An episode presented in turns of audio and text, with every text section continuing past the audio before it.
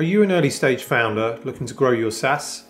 The SaaStock Founder Membership is a private community of ambitious SaaS founders where you can get a support network of peers, connect with like minded founders around the globe, and learn proven strategies from industry experts to help you scale up your SaaS. If you want to get access to peer groups, investor meetings, mentor hours, and more to help you scale faster together, then visit saastock.com forward slash founder hyphen membership to apply, or just go to saastock.com uh, and go up to the header menu and click on memberships. And if in your application form, if it's right for you, mention the SaaS Revolution show uh, to apply for an exclusive discount. Find your SaaS tribe and thrive with the SaaStock Founder membership. This podcast is sponsored by G2, the place for buying, selling, and reviewing software. All audiences aren't built equally. Learn to connect with interested and engaged buyers at the right time with G2 Buyer Intent. Uncover who's researching your product so you know when to reach out and what to say. Sell more and close bigger deals by sending personalized messages directly to buyers ready to talk tech. G2 Smarter Software Decisions Made Together. Join the community at www.sell.g2.com slash SaaStock. This podcast is sponsored by Chargify. Chargify provides specialized billing and data management tools to give B2B SaaS companies the competitive edge. Over the past 12 years, Chargify has partnered with champions in SaaS like SpendSpark, Mailgun, Connect, and Earth Class Mail to streamline their billing processes, build and nurture lasting relationships with customers, and strategically optimize their organizations for long term growth. Chargify's innovative software empowers every B2B SaaS company to step into the future of billing. Visit chargify.com forward slash SaaStock to learn more. You may dominate the keywords for uh, your category. You may have great content for it, but people simply don't care. We're in the middle of a pandemic, and the kinds of issues that are top of mind for people may have nothing to do with the software you're selling. And so the real challenge for marketers today is how will you be relevant? What is the intersection between what people care about and what you have respectfully a point of view that you can add value on? How are you relevant, but in a 10x more valuable way than anybody else can be, right? And when you bring those two things together is when you are really successful. Hey everyone, welcome back to the SaaS Revolution show brought to you by SaaStock, the conference that helps SaaS companies get traction, growth, and scale. I'm your host, Alex Theuma, and I'll be looking at what it really takes to build and grow a SaaS company today and how founders and entrepreneurs stay healthy on the journey. Now, on with the show. Hello, I'm Jillian, and I'm happy to be here and joined by this all star tech uh, CMO panel with Kipp and Vidya. Thank you so much, both of you, for joining me today for this conversation. It's good to have you here. It's great to be here. Yeah. yeah so I know it is a tight ship, and I'm going to do my best to uh, unearth as many insights as possible from both of you uh, during the next 20 minutes as we talk about cost effective ways to engage an audience. Um, and I think just a, an interesting piece of data before we start, just because that's where I, I live in the research world, uh, paid media is only getting more expensive. And we did see those initial dips at the start of the pandemic, but those dips have uh, long gone away, and we're and we're seeing increases. And there is some recent uh, ECI media management research that actually found that this year ad prices will increase an average of three percent worldwide, and that leaves marketers in a tough spot. I mean, our, our last speaker just talked about the need to drive revenue while cutting costs, and doing that is is challenging when you're also up against uh, paid media increasing. So that's why we're here to talk today about organic efforts and what marketers can do to drive engagement and, and doing that in a way that perhaps doesn't break the bank. Not an not an easy feat. Kipp, I actually want to start off with you because Megan, who just spoke, actually talked about the HubSpot model and the, the digital watering hole. And I thought that was a good nod and a good transition to, at a high level, kick us off with how HubSpot really thinks about organizes and designs its its non-paid marketing strategy and and to what end Yeah, so so a few things. One, that three percent ad increase feels low. I don't know what you think, Vidya. Feel that number feels low. Feels like ads have gotten and are continuing to get much more expensive than that. It's a lot uh, my budget. I agree with you, Kevin. yeah, my budget tells me the same thing. With that being said, you know, paid is sub 20% of our marketing mix. And so the majority of our marketing is coming through organic channels. And there's uh, a first principle that we always start with, which is we don't make or tell any story without understanding how it's going to be distributed in the world first. Like distribution leads to any creation, any storytelling that we want to do. And then when you look at organic storytelling and storytelling to bring people in, we think about moving our business to being having the best in-house media company for the front office world, right? We're out there selling a CRM platform to marketers, sellers, uh, and customer service professionals, and we want to we want to tell that story. And so for us, that has historically been a lot about education, and it's education discovery through search, through our blogs. So we'll have tens of millions of people read our blogs every month, and the big way that you do that is through the right process. Too many businesses I talk to have a blog editor who comes up with some ideas and writes those articles and they don't get much search traffic. What you have to do is have an SEO analyst, whether that's a freelance contract, full time person, whatever your resources allow. Look at the topics in your market that are out there, how much search traffic's coming out from them, prioritize those, and then turn that over to a creative writer who can then create the best educational story around those topics. And it's the magic of that analysis and that storytelling that really works. And that works whether you're talking about blog, YouTube channel, an academy, just like Megan just talked about in the previous session. Uh, that is kind of the foundational layer of how we approach everything. Yeah, it's great. Vidya, what what do you have to add on top of that as you think about how Marqeta approaches this? Um, first, I just want to start with a comment on paid search. Is this has been an unprecedented year, and no one has been able to spend their budgets related to events. No one's been able to spend their budget related to out-of-home advertising. And so, what are market, marketers doing? They're taking those dollars and putting them in paid. And that's why you're seeing the rising costs of, of paid search. But the other aspect that you're seeing is we're just seeing the starting to see the results of being in a very monopolistic market. I mean, Bing may have a tiny portion of ad dollars, but we're all a little bit hostage to Google. And, and that's what we're also finding is just the flood of dollars and very limited channels and what you can do with paid search. And so what that really forces us all to do as marketers is to up our game on organic and, and earned search. And to add to what Kipp said, I think what the last year has especially taught us is uh, content is important and nobody does that better than HubSpot. I just love the way HubSpot pioneered this. And it, it, it was almost the first to market 10 years ago to talk about uh, the whole idea of bringing content as a way of marketing.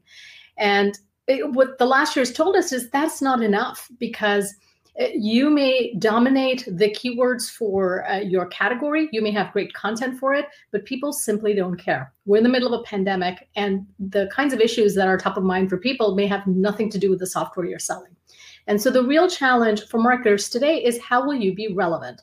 What is the intersection between what people care about and what you have respectfully a point of view that you can add value on? And I think that is where we all have to take our game up to is what is the way that you can be most relevant in the conversations today. Yeah, I mean that's I'd love to dig in deeper there when you talk about relevance because I think there's a lot of different ways to be relevant. There's relevance to pain point and there's also relevance to, you know, the specific account if you're doing an ABM strategy. There's relevance across the life cycle. So what are some ways that both HubSpot and Marqeta think about that relevance um, to make sure that the content is is educating the audience but also providing solution in a way that doesn't cross that line into overt pushy sales. I can share an example from Marqeta. We completely um, shifted our content strategy to focus on topics that were top of mind for people. So, for example, where are people uh, seeing the biggest surge in on demand delivery given the pandemic? What are people doing with contactless payments as a way to stay safe? Uh, why is buy now, pay later exploding as a space, uh, given some of the financial flexibility it's offering to people? Those are some of the topics that were top of mind for people. Why is digital banking right now, especially since all of the branches are closed and you can't go in and, and have teller service? And so we shifted our content strategy to be relevant to what we believed was the intersection between what people cared about and what Marqeta could actually have a commendable, respectful point of view on. How are you relevant, but in a 10x more valuable way than anybody else can be? Right. And when you bring those two things together is when you are really successful. And when the pandemic started, what we heard from marketers, like everybody's on this call, and, and sellers were like, we just don't know what good looks like. There's no predictable, there's no model for how the world is behaving right now. And we said, well, we actually have a lot of data. We have chat engagements, we have email opens, we have sales engagements, deals closed. Let's put out a weekly a weekly report on how that data is trending and changing by those key activities by industry. And it's like we were that enabled us to be exceptionally relevant. We hosted a weekly event where we could provide commentary on what's changed whatever allowed us to build trust. And it was also that data just wasn't out there. You can't get that through survey data. You basically had to have a platform like ours that have 100,000 customers to have a big enough sample like we do to be actually be able to share that. And that I think was one example where we tried to pivot quickly into that relevance, but still do it in a way that was differentiated and really valuable to the audience. Well, yeah, I mean, it's such a great point. You're both talking about the fact that to do this well, you can't add noise to the marketplace. Like you have to be adding something that, that has value. And, and this notion of trust, too, I think is so important if we're talking about, you know, increasing non-paid visitation. People aren't going to come back if the content that they've encountered or what they've what you've put out, you know, isn't meeting that mark um, I, I think about relevance a lot. And I think as you build relevance and trust over time, that's when you get to community. That's when you get to that long term sticky engagement. And I wanted to talk a little bit about how you, like both of your companies, um, have really fostered community with your audience over time and how you've gotten to that threshold um, w- where you have that kind of long term relationship with an audience. I think the key here has been a combination of synchronous and asynchronous communication and really leaning into asynchronous. And the reason is there's so much fatigue with online interaction I know we're all in Zoom meetings um, in back to back for the entire day. So you have to be very thoughtful on adding more, um, even if it's for the purpose of creating community. So we launched our first customer newsletter this past year. We're building out our developer community. We're ensuring that we're creating more connection between our customers with other customers because that's who can be uh, resources to each other much more than us. And we bring in some of our customers for more of quarterly discussion so that they can connect and talk about some of the issues that they're seeing in the market and being resources to each other and more helpful to each other. So I think that's been the key for us is uh, the real mix between um, synchronous and asynchronous communication to create that community. Yeah, I love that. Kipp, what, what would you like to add? I'd build. I'd build two. It's like community happens at all different levels of scale. So like we have a customer advisory board and we do a, a, staff meeting every month and we hear from customers on a given topic. And that's where you hear things like, oh man, the HubSpot Academy has changed how I onboard onboard my team or things. And it's like those are the signals you need to invest and build in your community better. One, two, your brand and your tone just sets up how you interact with your community. HubSpot has always been an inclusive, welcoming, educational brand, and it's allowed people to interact with us, whether it be on Twitter, or whether it be in our own community, whether it be in, in our academy, in a really different and safe way. And I think uh, building on, I think everything that Vidya said is correct. I would add in those couple things is when you obsess about your customers and they can be the voice of the community, it enables you to solve the problems of the community at large, even the folks who aren't yet customers. Yeah, I, I absolutely love that too. And this focus on you know enablement and, and onboarding and, and the training of customers and, and that's a big way too this isn't just about net new acquisition it's about mm-hmm. keeping the existing audience engaged speaking to each other make sure that they're getting the right information uh, and Kipp, that actually leads me, you know, Vidya mentioned launching a newsletter, and, and I know that mm. HubSpot recently did acquire the Hustle daily mm. newsletters that, that are paid for, are, are skyrocketing this year. Tell me a little bit about that acquisition and the strategy, and also how it connects with everything else that we're talking about. Yeah, it's never been a better time to be a creator of things in the world. And that's an awesome thing. What that means for brands, I think, is very different and very important, right? And I look at it as we brands our a brand's job is to partner, acquire, or uh, hire the best creators in your market. And we were huge fans of the work that Sam and the team at the Hustle was doing, and so we decided to to bring them into the fold and help them take our media operation to the next level. So we had blogs, we had YouTube, we had podcasts kind of, but now it's like we're able to launch a full podcast network. We're able to have an amazing daily newsletter that's read by millions of people every day. And that was a big step up for us. I believe every SaaS company, especially, will have will work to be the best media company in their industry because the media business model is so poor and the SaaS business model is so strong. But SaaS needs the distribution that media provides. And so I think this deal, for example, that we do with the Hustle will just be one of many that we'll see over the next couple of years. Yeah. Um, I, I want to throw something out there. You know, I think sometimes when I talk to marketers, they they have so much expertise and, and they make it sound easy. and, and obviously this this is not something easy. And we're also talking about doing this in a cost-effective way without an over reliance on paid media. But building a, a, media business as a brand is also expect it's expensive to get that flywheel running and that mm-hmm. flywheel is what will continue to attract audiences over time so i guess i'd love to hear from you both like what some of the biggest challenges have been in terms of, of setting up your ecosystem and your strategy to get that engine running I find that starting a program is never challenging, particularly if you crowdsource content. The real challenge is ensuring that the quality bar is high and we're consistent. and and that I think is where the real challenge is. Is just when that flywheel gets going, you'll see that quality bar completely nosedive, which can be completely devastating to the customers you're serving, the prospects you're trying to win the trust of. And that's that is where the challenge lies is how do you do this at scale while ensuring that it's super high quality? And the way we do it is by having a very tight content writing process. We ensure that the same people are reviewing the content that comes through no matter whether it's an engineer writing it or a product marketer or someone from the digital team. We ensure that they all have a consistent voice and tone and they're on point.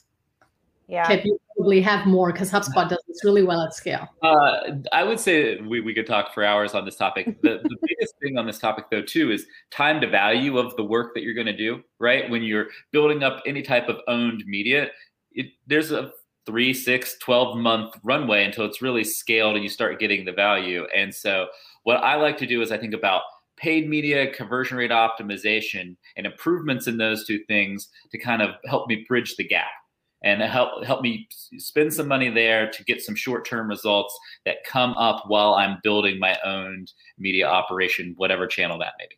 Yeah. I think this is bringing up a really good point here is that the biggest difference is paid media is really fast and instantaneous. You put those dollars and you'll see the traffic jump. It may not be the most relevant traffic, but you'll see a jump. But earned media takes a long time to build up, but it's the stuff that really sustains. And when yeah, paid media goes away like this. Yes.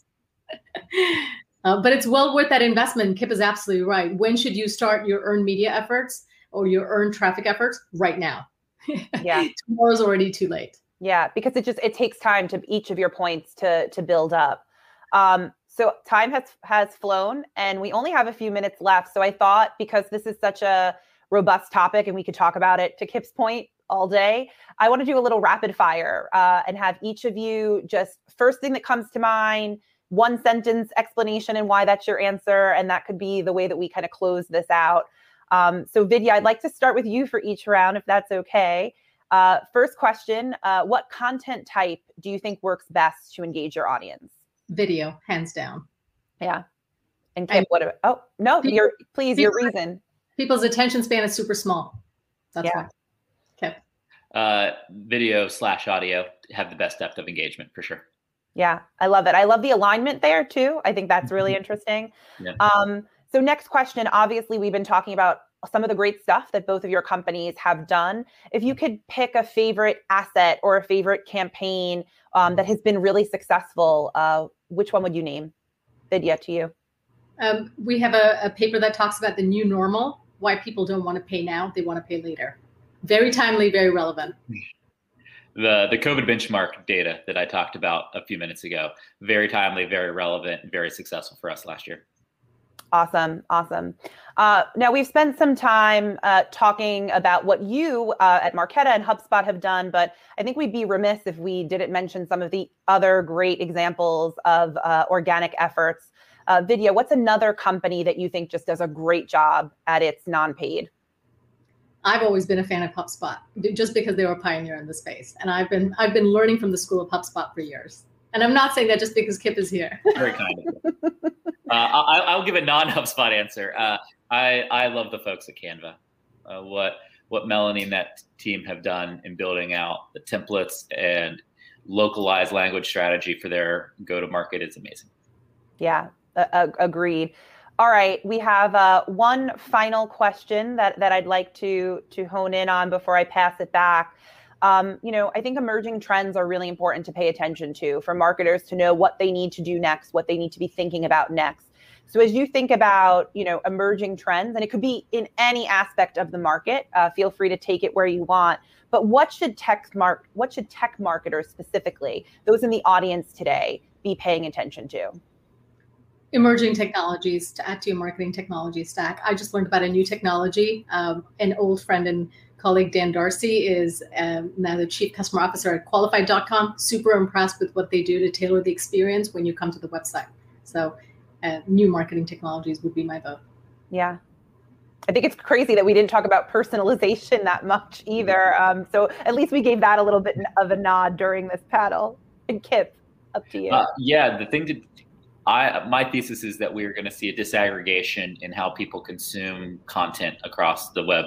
More applications, more landing spots with uh, blockchain and uh, new technology innovation. You've seen that with Discord and Clubhouse and everything. I think that's only going to continue over the next five years. Yeah, I, I think those are both uh, great points. Uh, very impressive rapid fire. I'm also just impressed that we managed to get this done right uh, on time. So uh, Kipp and Vidya, thank you so much. You know, I, I, feel like I learned something. I hope that our audience today um, is able to take away some of the tips that you shared um, to put it into their own toolkit and their own strategy. Um, so thank you so much for for being here with me. Uh, once again, I'm Jillian Ryan from Insider Intelligence. Great to be here. And Alex, back to you. Thanks, Julian. Also impressed that you got it done bang on time. Uh, fascinating conversation. Um, I'd take, there, there's a number of questions in, in, in the Hopin chat, which I know you can't see uh, at the moment because we're on, on StreamYard, which is uh, a Hopin owned uh, platform. I'll, I'll, take one, and then if, if you have the time to jump into Hopin uh, sort of afterwards, maybe to answer a couple, that'd be great.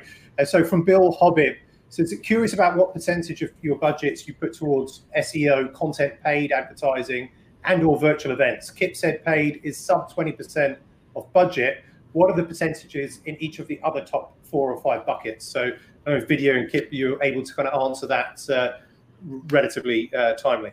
For SEO and earned search, it's only in-house resources because it's all about content development, and so there's no additional budget I spend with the agency on earned uh, uh content and SEO strategy. On paid, I, events we've basically decimated that budget so it's it's absolutely down to almost nothing these last 12 months very few trade events and uh, for paid, it's probably at about 20% of our budget. And uh, paid 20%, events 3 to 4%, organic is the vast majority of our budget in the kind of 60 to 70% range, and then a long tail of a lot of other things from there.